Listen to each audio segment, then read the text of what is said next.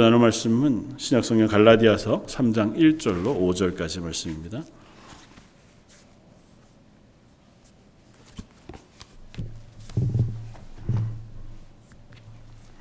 신약성경 갈라디아서 3장 1절로 5절까지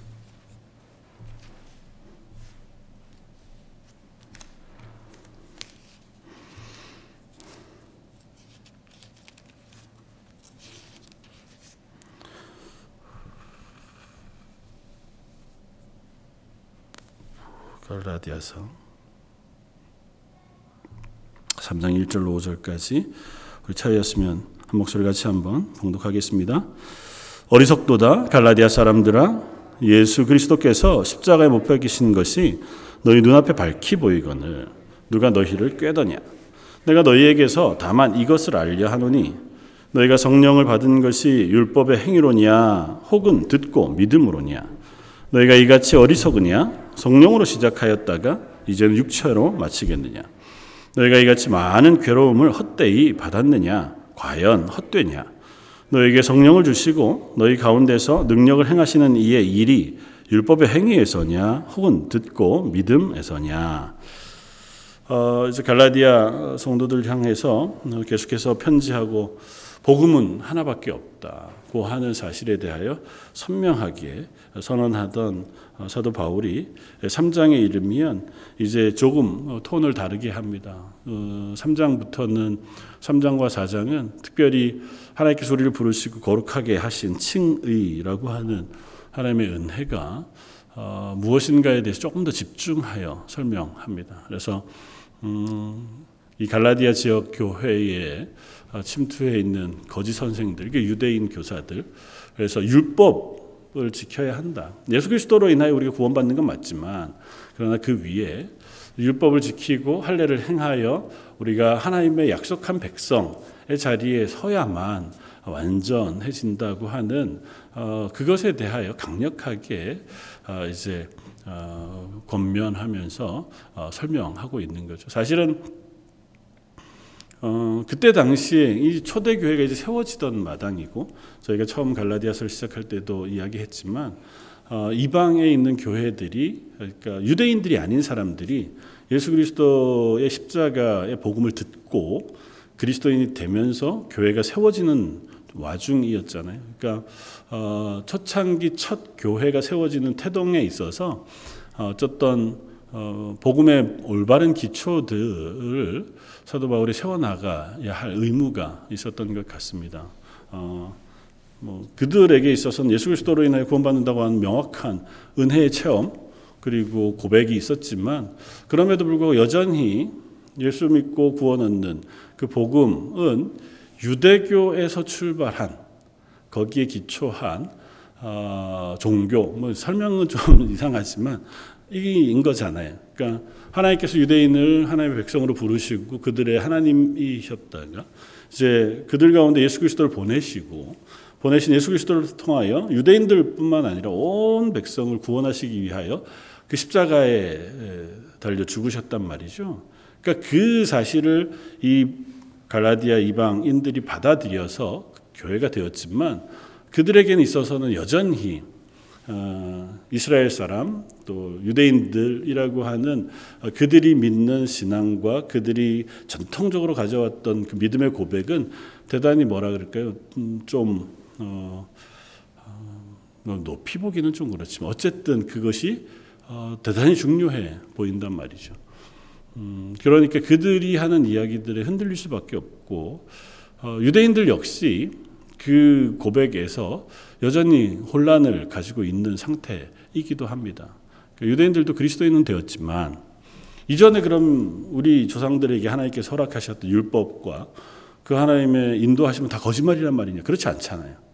하나님이 모세를 통하여 허락하신 율법 그리고 그 율법 가운데 하나님이 나라를 세우시고 이스라엘 나라가 하나님의 은혜 가운데 지내왔던 그 역사의 기록들과 그 가운데 하나님께서 그들 가운데 역사하셨던 그 모든 고백들을 알고 있단 말이죠. 그 하나님을 그들이 여전히 우리의 하나님으로 고백하는데 그 하나님이 우리에게 명령하신 율법의 말씀이 아무 의미가 없다라고 얘기하기 어려운 거예요. 그러니까 그 경계선에서 율법의 고유한 의미가 무엇이냐고 하는 것과 율법을 통하여 우리가 어, 무엇을 배워갈 것이냐 그리고 지금은 우리가 어떻게 하나님의 구원 앞에 설 것이냐라고 하는 그 고민이 이제 이 갈라디아서뿐만 아니라 사도 바울 그리고 초대 교회의 어, 사도들을 통해서 이제 정리되어 가고 있는 중이었다고 하는 사실을 이해하면 됩니다. 그래서 어떻게 보면 전에도 그런 제가 뭐 소개를 했지만 어, 이때 당시에 성도들은 대단히 큰 혼란을 겪었겠다고 생각이 돼요. 음, 그런 얘기들을 한다고 하죠. 그러니까 만약에 어, 구약의 성도들하고 신약 예수님을 만났던 성도들하고 지금 우리들하고 만나서 이제 서로 얘기하면 야, 내가 하나님이 만나를 매일 먹이시기만 했다면 그 불기둥 구름기둥으로 우리 눈앞에 하나님이 임재하셔서 역사하시는 걸 봤다면 야, 난 하나님을 절대 떠날 이유가 없다. 어떻게 그럴 수 있냐라고 얘기한다는 거죠. 그럼 구약 사람들은 그런다는 겁니다. 야, 예수님이 와서 가르치시는데 예수님이 가르치시는 걸 들었는데 야, 나는 예수님만 만났으면 멀리서도 그 말씀만 듣고도 나는 하나님을 믿을 수 있을 거라고 얘기한다는 거죠. 그럼 신약 시대 사람들 뭐라 그럴까요? 야, 니네는 예수님이 이미 십자가에 달려 죽으시고 부활하셔서 우리의 구원자가 되셨다는 사실을 다 알지 않느냐. 우리는 그냥 그 예수님이 전하는 얘기는 듣긴 들었지만 그것의 온전한 의미를 다 몰랐는데 너희는 이미 그 의미를 다 알았음에도 불구하고 어떻게 그 믿음을 저버릴 수 있느냐고 얘기할 수 있다는 거죠. 그러니까 이때 당시에 그리스도인 혹은 유대인들이 아 예수님을 어떻게 십자가에 달려 죽이게 할 수 있을까? 예수님이 십자가에 죽으시고 부활하셔서 그 부활하신 모습을 보여주시고 그리고 그것에 대하여 가르치시는 그 가르치심을 제자들을 통하여 증거하게 하셨는데 어떻게 그 앞에서 이처럼 혼란을 겪을 수 있을까라고 생각해 보면 아 그럴 수밖에 없겠다. 왜냐하면 우리가 그만큼 약한 사람들인 거거든요. 구약과 신약을 놓고 보면 대단히 극명한 차이가 있습니다. 보통 구약을 뭐라고 합니까?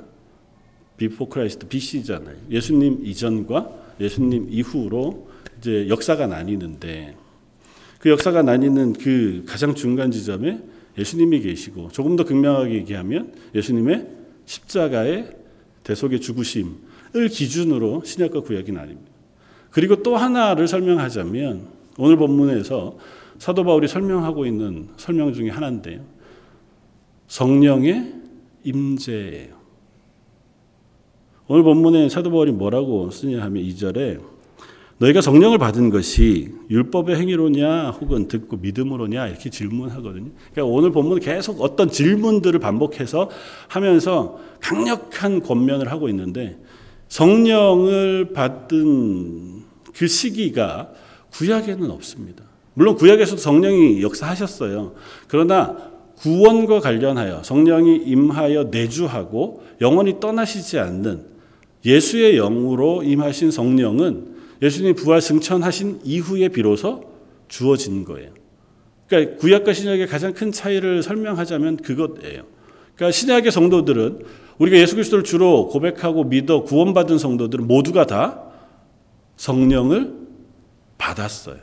그러니까 우리들은 전부 다 우리 가운데 성령이 계시다고 고백합니다. 그런데 구약의 성도들은 그렇지 않아요. 구약의 성도들은 율법의 말씀으로 들어 알고 그 하나님이 역사하시는 것들을 보아 알기는 하지만 그들 가운데 성령이 임하여 좌정하여 계시지 않아요. 물론 선지자들에게 성령이 임하십니다.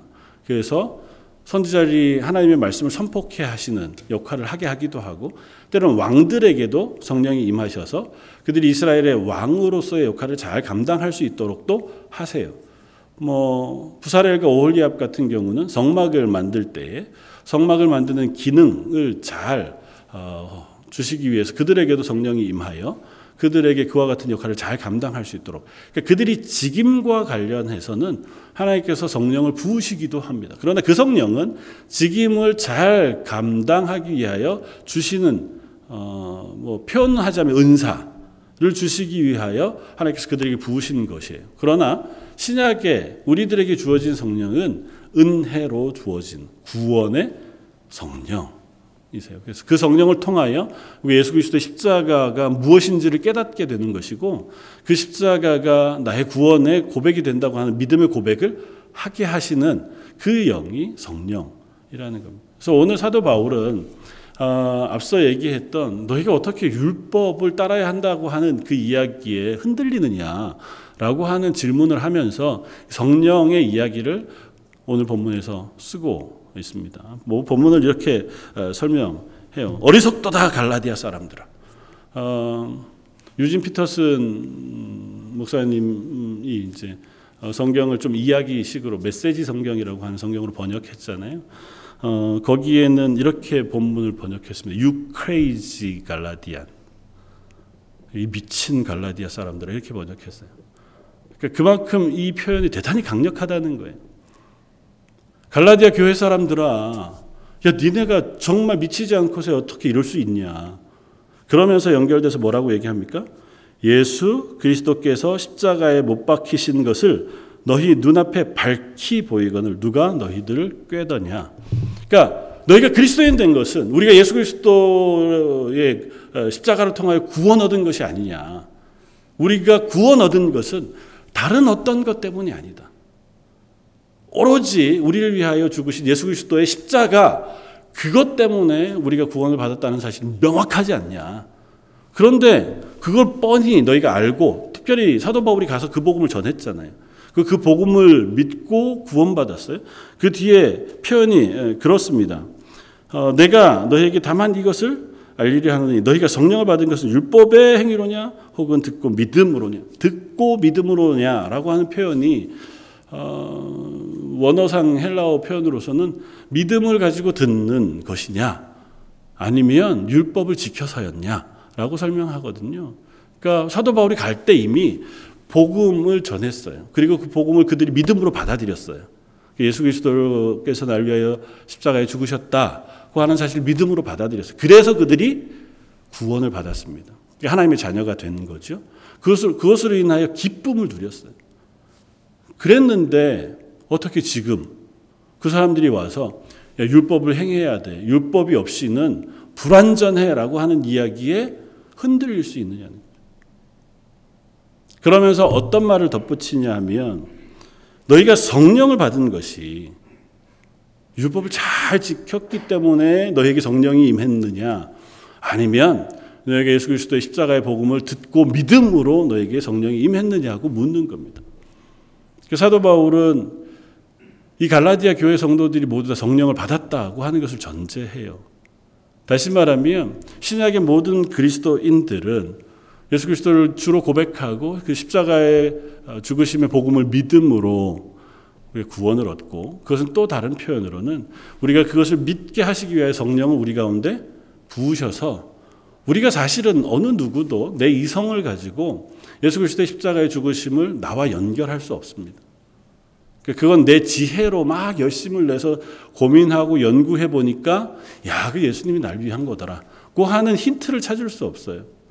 역사적으로 예수님의 말씀들을 따지고 보니까 아 그건 나하고 연관되어 있는 거더라. 물론 뭐 학문적으로 수, 수, 없이 연구할 수 있겠죠. 그러나 그걸 눈을 열어 보게 하시고 마음에 믿게 하시는 성령의 역사가 없이는 어느 누구도 그럴 수 없거든요. 그래서 성경을 우리가 계시라고 표현해요. 그러니까 우리의 눈을 열어서 보여주셔야 그걸 볼 수 있다고 표현하거든요. 그리고 그 역사가 성령께서 우리 가운데 하시는 역사. 예수님께서 십자가에 달리시기 전에 제자들에게 말씀하시잖아요. 너희가 지금은 이것이 무엇인지 알지 못하지만 내가 보낸 성령 보혜사가 너에게 임하면 너에게 이 모든 것을 밝히 알게 될 것이다. 그러니까 예수님이 말씀하신 의미가 그거예요. 그 성령이 그들에게 임하니까 아 예수님의 말씀이 이것이었구나. 예수님의 죽으심이 이런 의미였구나. 예수님이 죽으시고 부활하시고 승천하신 것이 이것 때문이었구나를 분명하게 알게 되었다는 거죠. 그러니까 우리들도 마찬가지예요. 그 예수 그리스도의 십자가의 복음을 듣고 와 예수님이 나의 구주가 되십니다. 내가 예수님의 십자가의 죽으심으로 죄 사함을 받고 우리를 하나님의 자녀로 부르심을 믿습니다라고 하게 되는 것은 성령이 우리 가운데 역사해야 일어나는 일들이라는 거예요. 사도 바울이 그 얘기를 하는 겁니다. 너희가 믿음으로 듣고 성령을 받은 것 아니냐. 너희가 율법을 잘 지켜서 하나님이 성령을 선물로 주셨더냐? 하고 묻는 겁니다. 이 이야기는 아, 우리하고는 별 상관없는 얘기 아닙니까? 라고 얘기할 수 있을지 몰라요. 어때요? 우리들에게는 어떤 의미를 갖습니까? 여기 는 저와 여러분들은 전부 다 예수 그리스도를 주로 고백하잖아요. 그리고 예수님이 우리의 죄를 위하여 죽으셨다는 사실을 믿습니다. 그리고 그것을 믿게 하신 것이 성령이라는 것도 우리가 고백해요. 그러면 지금도 우리 가운데 성령이 계시다는 사실 우리가 인정 합니다. 그런데도 불구하고 우리가 갈라디아 사람들이 저지르는 실수나 어리석은 자리에 빠질 수 있다는 사실을 이해해야 돼요. 왜 그럴까요? 우리가 육신을 가지고 있기 때문에. 우리는 육신을 가지고 이 땅을 살고 있거든요. 그러니까 육신을 가지고 이 땅을 살고 있다는 얘기는 육신이 가지는 연약함을 우리가 여전히 경험하고 있다는 거예요. 육신의 연약함은 여러 가지로 우리에게 설명이 됩니다. 그 중에 하나는 어떤 걸까요? 우리의 삶을 통해서 볼 때에 우리 삶에서 드러나는 연약한 모습들을 보는 거죠. 쉽게 표현하면 내가 이렇게 살아도 되나? 내가 이렇게 사는 게 하나님이 기뻐하시는 게 아닌데.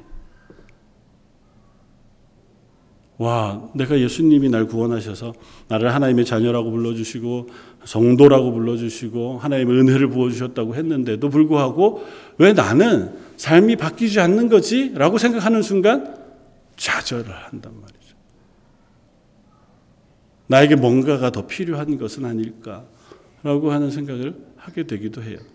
또 다른 한편으론 우리를 유혹하는 세상의 유혹들이 있습니다. 우리의 육신의 연약함을 공격하기도 하죠. 그러면서 우리로 하여금 자꾸 어, 유혹당해서 넘어지게 합니다. 실패하게 하고. 그러면서 우리가 그 하나님의 구원받은 그리스도인이라는 감격을 자꾸 갉아먹어요. 분명히 내가 그리스도인으로 교회도 다니고 예수 그리스도께서 날 위하여 죽으셨다는 사실도 믿고 그 하나님이 나의 하나님이신 줄도 아는데도 불구하고 아, 여전히 날 괴롭히는 문제들, 사람들 혹은 현실들 그런 것들 앞에 떡 서게 되면 지치고 힘겹고 기쁨은 사라지고 그러다가 보면 아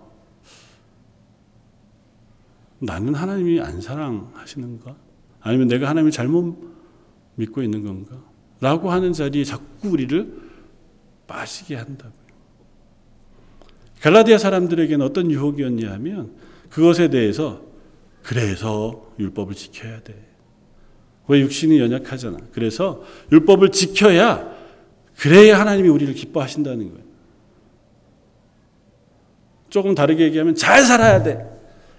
착하게 살고 남들도 많이 도와주고 그 선행을 열심히 해야 돼. 또 다른 한편으로 열심히 무엇인가 하나님 앞에 어, 봉사하고 구하고 해서 하나님이 너희에게 은사를 베풀고 능력을 주시면 너희가 이전보다 나아질 거예요. 물론 그게 거짓말이 아닙니다.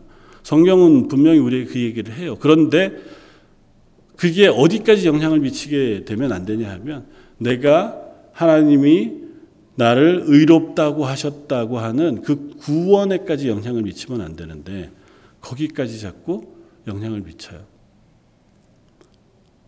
그러면 안 된다는 거죠. 오늘 본문은 그 이야기를 하고 있는 겁니다. 율법을 지키는 것 나쁘지 않아요.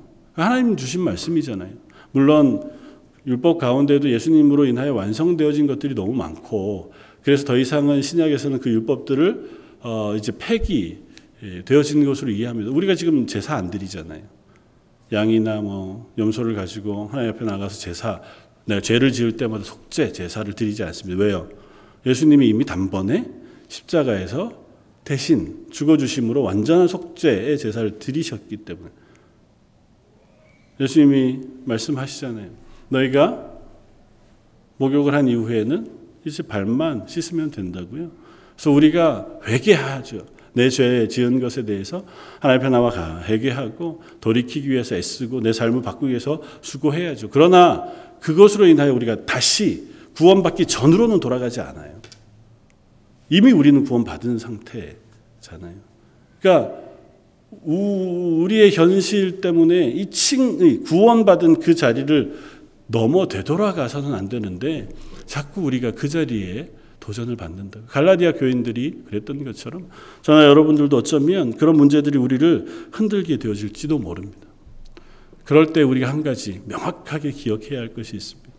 그리스도인은 오직 믿음으로 하나님 앞에 선다는 것과 그 믿음으로 하나님 앞에 선다는 얘기는 하나님을 만나면 은혜로 구원을 받는다는 것으로 연결이 돼요. 그 믿음으로 내가 구원받는다는 건 그러면 어떻게 또 자꾸 우리가 고민하냐 하면 믿음의 크기 혹은 믿음의 열심, 믿음의 강도, 막 나는 정말 잘 믿고 저 사람 좀 적게 믿고 이런 것으로 우리가 자꾸 오해하는데 그렇지 않습니다. 우리가 믿음으로 구원을 얻었다는 얘기는 다른 표현으로 하면 전적으로 하나님이 은혜로 우리를 구원해 주셨다는 거예요. 그래서 성령의 이 설명을 할 때 뭐라고 오늘 본문이 설명, 설명을 하냐면 너희가 성령을 받은 것이라고 표현해요. 성령은 획득하는 게 아닙니다. 성령은 차지하는 게 아니에요. 받는다는 것 자체가 수동태잖아요. 수동적이라고요. 하나님이 주시는 걸 받는 거예요. 그러니까 성령은 은혜로 부어주시는 거예요. 성령이 부어주시는 걸 난 거절할 수도 없고 나는 하나님 안 주시는 성령을 쫓아가서 빼앗는 방법도 없어요. 하나님 성령을 부으시면 그저 그것을 받음으로 하나님의 사람으로 서는 거예요. 그건 오로지 은혜입니다. 그래서 그리스도인은 오로지 예수 그리스도를 믿음으로 구원을 받고 하나님의 은혜로 구원을 받아요. 구원을 받을 때만이 아니고 구원을 받아 그리스도인으로 사는 모든 시간이 동일합니다. 난 예수 그리스도를 믿고 구원받았습니다. 끝나는 것이 아니고 그 이후에 그리스도인으로 살아가는 삶 내도록 동일한 은혜와 동일한 믿음이 필요해요. 오직 의인은 믿음으로 말미암아 살리라고 하는 그 고백은 다름 아니라 우리의 삶의 전생에 그리스도인 됨으로 살아가는 모든 시간은 믿음의 고백 위에 살아가는 거예요. 그리고 그건 다른 표현으로 하면 하나님의 은혜로 사는 거예요. 우리가 내 힘으로 노력해서 어느 자리로 나아가 물론 그런 게 필요하죠. 그러나 성화는 하나님이 기뻐하시는 자리로 올라가고 하나님 기뻐하시는 사람으로 살아가는 것은 우리의 의지이기 이전에 하나님의 은혜가 필요해요. 그래서 우리가 하나님의 은혜를 구하는 것이고 하나님의 말씀을 우리가 믿음으로 붙잡는 거예요. 하나님께서 우리를 믿게 하셨지만 그러나 오늘 본문에서처럼 누가 너희를 꿰더냐라고 묻잖아요. 우리는 하나님을 믿고 구원받아 그 자리에 서지만 여전히 육신을 가지고 있기 때문에 헛된 것들에 흔들릴 수 있어요. 꿰더냐고 하는 이 사람들이 전하는 거짓 가르침이 갈라디아 사람들을 흔들었잖아요. 갈라디아 사람들은 어리석어서 그랬지만 우리는 안 그렇습니다. 그렇지 않아요. 우리도 여전히 동일합니다. 믿음으로 잘 살아가고 하나님의 사람으로 잘 살아가려고 하지만 우리를 흔드는 것들이 얼마든지 있습니다. 가끔은 유튜브를 보면서 우리가 막 은혜를 받고 야, 참 좋다. 그러다가 나도 모르는 사이에 내가 분별하지 못하는 사이에 엉뚱한 이야기에 귀를 기울이기도 하고 또 때로는 그런 가르침들을 분별하지 못하여 하나님의 말씀을 올바로 깨닫지 못하는 자리에서 또 이단에 빠지기도 하더라고요. 제가 어릴 때 뭐 함께 신앙생활했던 정말 신실한 친구였었는데요. 나중에 대학을 들어가고 나중에 이제 친구들끼리 한번 만날 기회가 있었습니다. 만났는데 어, 이 친구가 구원파에 빠졌더라고요. 너무 신실했어요. 교회에서도 너무 열심히였고 너무 수고하는 친구였고 너무 순전했어요. 잘 살던 친구. 뭐 다른 다른 사람들에 비하면 뭐 어유 저 쟤는 뭐 너무 착한 친구였는데요. 만나서 설명을 하는데 안 되더라고요. 제가 신학 공부를 하니까 이런저런 이야기들을 설득을 하잖아요. 말씀으로 설득하고 전혀 아직까지도 그 친구가 회심해서 돌아왔다는 얘기를 못 들었습니다. 하나님 언젠가는 그 친구들을 다시 회복해 하시리라고 믿습니다만은 우리가 자만할 수 없어요. 우리가 얼마든지 흔들릴 수 있습니다. 그래서 어떻게 해야 하냐면 자꾸 분별해야 돼요. 그 분별하기 위해서는 어떻게 해요? 말씀 위에 서야 돼요. 그래서 우리가 말씀을 듣고 읽고 묵상하는 거예요. 말씀 외의 것으로 우리가 어떤 것을 판단할 수 없습니다. 그리고 또 하나가 있습니다. 말씀 위에 서야 하지만 또한 우리의 삶이 그것을 경험해야 돼요. 자칫 잘못하면 너무 말씀 위에 말씀으로 분별하는 것에 집중하다가 보면 은혜는 사라지고 그 잣대만 남아요. 그래서 건조하고 대단히 딱딱해서 말씀이 남을 재단하는 데만 쓰여요. 야, 저 사람은 저건 믿음이 아니야. 저렇게 믿는 건 잘못된 거야. 야, 저건 저러면 안 되지. 설교를 들을 때도 설교가 자꾸 안 들리죠. 제일 심한 사람들이 목사들이잖아요. 목사들은 사실은 말씀을 늘 묵상하는 사람들이 말씀을 설교하기 위해서 잘 준비하잖아요. 그러니까 자기가 준비하고 설교했던 본문인데 듣다가 보면 어, 저 부분을 저렇게 이해하시나? 라고 생각되는 순간 말씀이 은혜로 이렇게 들어가지 못할 때가 종종 있단 말이죠. 그래서 자꾸 그것들 내려놓고 말씀에 집중하기 위해서 애쓰지 않으면 안 되거든요. 특히 목사만 그렇지 않아요. 우리가 열심히 신앙생활을 하고 또 내 나름대로 믿음의 연륜이 쌓아가면 쌓아갈수록 둘로 나뉩니다. 그 말씀의 풍성함 속에서 내가 넉넉하게 하나님의 말씀을 분별하고 그 은혜 가운데 설 수 있게 되는가 하면 또 다른 한편에는 은혜는 사라지고 그것을 날카롭게 비난하는 비판하는 쪽에만 풍성해질 수도 있는 것이 우리예요. 그래서 필요한 것이 성령의 우리의 은혜가 필요합니다. 내 삶 속에 삶을 통하여 말씀이 적용이 되고 적용된 말씀이 내게 은혜가 되어져서 아 그렇구나 정말 하나님이 날 사랑하시는구나 그리고 하나님의 말씀이 이렇게 내게 적용되는구나를 깨달아 그것이 기쁨이 된 체험이 되면 그러면 말씀이 건조하지 않습니다. 그래서 둘 사이에서 우리가 늘 기도해야 할 필요가 있습니다. 하나님 말씀을 잘 이해하게 해 주십시오. 그 말씀 위에 서서 믿음으로 살아갈 수 있도록 은혜를 베풀어 주십시오. 우리의 힘으로 말씀을 다 지켜 행할 수 없습니다. 그건 역사가 증명하잖아요. 하나님 이스라엘에게 명령하셨던 율법을 이스라엘이 온전하게 지키지 못했습니다. 만약에 이스라엘이 그것들을 온전하게 지켰다면 예수님이 오실 이유가 없었겠죠. 그러나 율법은 오로지 아 하나님 말씀 앞에 우리가 부족한 죄인이구나를 깨닫게 하는 도구가 되었고 그래서 어떻게 해요? 하나님의 은혜가 필요합니다.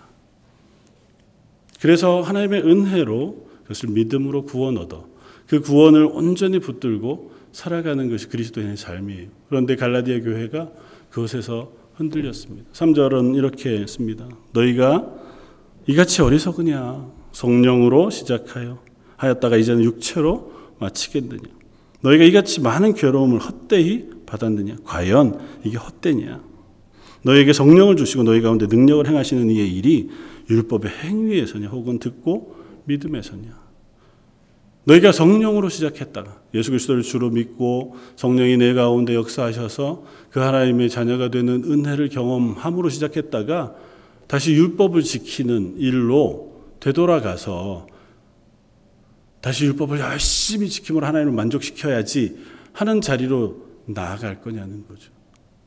그럴 수는 없습니다. 물론 구원받은 감사함을 가지고 내가 하나님의 사람으로 열심히 사는 것, 어, 그거 필요하죠. 그걸 하나님 그걸 요구하시니까. 그러나 그게 아니라 예수 그리스도 십자가로 구원 받았는데도 불구하고 어, 혹시라도 내가 이렇게 살아서 내가 구원에서 떨어질까? 하나님이 날 미워하실까? 하나님 날 싫어하실까? 때문에 거기에 무엇인가를 더하기 위하여 율법을 지키는 것을 사도 바울이 이렇게 표현하는 거예요. 성령으로 시작했다가 육신으로 끝날 것이냐? 라고 묻는 겁니다. 그리고 사절에 뭐라고 얘기한다고요? 너희가 많은 괴로움을 헛되이 받았느냐? 이 표현은 뭐냐 하면 사도 바울이 갈라디아 지역에 있을 때 많은 고난을 겪었습니다. 여러 번 도망 다니고 심지어 루스드라에서는 뭐 죽을 위협을 넘기기까지 했단 말이죠. 그게 바울 혼자만 그런 게 아니고 그 지역 갈라디아 지역에 있는 성도들도 비슷한 경험들을 다 했을 거라고요. 지금 그들이 여전히 그런 고난을 겪고 있고 사도 바울의 고난을 함께 보았어요. 그럼에도 불구하고 놓치지 않았던 게 뭐예요? 예수 그리스도의 십자가의 구원의 감격이었습니다. 내가 육시로는 고난을 당하지만 이 당하는 고난이 나의 구원을 빼앗아 갈 수 없습니다. 이들의 공격이 하나님이 나를 구원하셨다는 기쁨을 빼앗아 갈 수 없습니다. 가 고백이었는데 그렇게 했던 고생과 고난들이 다 헛거였느냐. 그러면서까지 지켰던, 그러면서도 유지했던 예수 그리스도 십자가의 구원의 기쁨이 왜 율법을 지키는 일로 사라져 가고 있느냐고 묻는 겁니다. 어쩌면 쉽게 와다 아, 우리 속에 적용되기 쉽지 않을지는 모르지만 우리가 늘 한번 내 삶의 신앙으로 살아가는 우리의 걸음을 한번 어, 점검하면서 지켜볼 필요가 있습니다. 내가 혹 구원받은 기쁨을 빼앗기는 이유는 무엇인가? 내가 그리스도인으로 살아가면서 예수 그리스도의 십자가의 은혜로 나를 부르신 그 부르심의 기쁨과 감격을 혹 내가 무엇 때문에 놓치고 있나? 물론 우린 육신의 사람이니 육신의 일들이 우리를 괴롭게 합니다. 그리고 지치게 하기도 하고 낙심하기도 하죠. 그럼에도 불구하고 놓치지 말 것은 우리 가운데 허락하신 구원의 기쁨이에요. 그리고 그건 내가 내 안에서 막 생각하고 막 묵상하고 그렇게 우리 속에서 자라는 게 아니고 내 속에 계신 성령의 은혜가 우리를 덮을 때 그래요. 어, 제가 아주 어릴 때 시를 쓸 때 그런 시를 쓴 적이 있었는데 우리 마음 속에 성령이 계세요. 그럼에도 불구하고 그 성령을 때로는 저 밑에 숨겨두고 있을 수 있습니다. 성령의 불길이 내 속에 크면 클수록 그것에 대한 은혜가 풍성하면 풍성할수록 우리가 기쁘게 그리스도인으로 살아갈 수 있을 터인데 우리가 내 속에 있는 성령을 자꾸 잊어요. 하나님 내 속에 계시다고 하는 사실을 우리가 놓칩니다. 하나님 날 구원하셨다고 하는 그 놀라운 감격을 자꾸 잊어요. 우리 처음 예수 그리스도의 십자가의 보혈로 구원받았다고 하는 감격, 혹 그것 때문에 울어보신 적이 없어요. 너무 놀라운 은혜. 근데 왜 그 감격이 사라집니까? 사라지지 않잖아요. 그 은혜는 변하지 않습니다. 그래서 우리가 어떻게 해야 하냐면 자꾸 예수 그리스도 십자가 앞으로 나와야 돼요. 그래서 찬양할 때도 우리가 예수 그리스도의 십자가의 구원의 은혜를 찬양하는 것이고 예배 때에도 그 예수 그리스도의 십자가의 묵상을 우리가 예배하는 것이고 기도할 때에도 예수 그리스도의 십자가를 붙들고 하나님 날 위하여 죽으신 그 놀라운 사랑 그 구원의 은혜를 놓치지 않게 해 주십시오. 내가 일상의 삶에서 그 하나님을 붙들고 그 구원의 은혜를 붙들고 살아가게 해 주십시오. 그 은혜가 내 속에 성령이 충만한 것으로 경험되게 해 주십시오. 내 속에서 역사하여 나를 깨닫게 해 주시고 그 힘으로 이끌어 주셔서 그리스도인으로 하루하루를 살게 해 주십시오. 적어도 우리가 그리스도인으로 살아갈 때 그 은혜가 필요합니다. 하나님의 은혜가 없이는 우리는 그리스도인으로 살아갈 방법이 별로 없습니다. 애써 보았잖아요. 내가 힘내 보았고 수고해 보았고 또 노력해 보았습니다. 그것이 무의미하지 않습니다. 그것이 의미 있고 또 대단히 하나님께서 기뻐하시는 일이기도 하지만 그럼에도 불구하고 낙심하지 않기 위해선 우리 속에 하나님이 베푸시는 은혜가 필요합니다. 사람이 주는 건 한계가 있어요. 하나님께서 내 속에 위로해 주시면 우리가 그것으로 얼마든지 믿음의 걸음을 걸어갈 힘을 얻을 수 있는 줄 믿습니다. 기대하기는 매일 아침 잠자리에서 일어날 때에 오늘 하루도 성령께서 나와 동행해 주셔서 제가 하나님 베푸시는 은혜를 힘입어서 하루를 살아가게 해 주십시오. 입술로 우리가 찬양을 읊조리고 기도하면서 하나님의 은혜를 구하면서 이 믿음의 걸음을 걸어갈 수 있는 저와 여러분들이었으면 좋겠고 분명한 것은 그렇게 우리에게 허락하신 성령은 절대로 우리를 떠나시지 않는다는 것입니다. 우리가 성령의 손을 혹 놓칠 수 있고 혹은 잊어버릴 수 있을지 몰라도 하나님께서는 우리를 놓치지 않으시고 우리 가운데 여전히 역사하시기를 원하시고 여전히 우리 가운데 은혜 베푸시기를 원하시는 하나님이신 줄 믿습니다. 그 하나님을 향해서 다시 한번 발걸음을 서서 그 하나님 앞에 나아갈 수 있는 저 여러분들 되시기를 주님의 이름으로 부탁을 드립니다. 다시 한번 기도하겠습니다. 갈라디아 성도들은 그들에게 있는 연약함 때문에였는지 또 육신의 여러 어, 낙심 때문이었는지 모르지만 예수 그리스도의 십자가의 그 놀라운 구원의 은혜를 놓쳐 버린 것 같습니다. 하나님 저희들은 그렇지 않은지요? 저희들이 그리스도인으로 살아가면서 매일매일 생활하는 순간순간에 날 위하여 죽으시기까지 사랑하신 그 예수님의 놀라운 사랑과 하나님의 은혜를 잊지 않기를 원합니다. 그 십자가의 놀라운 구원의 감격이 저희를 힘있게 해 주시고 저희를 위로해 주시고 저의 걸음을 그리스도인으로 걸을 수 있는 능력이 되기를 소원합니다.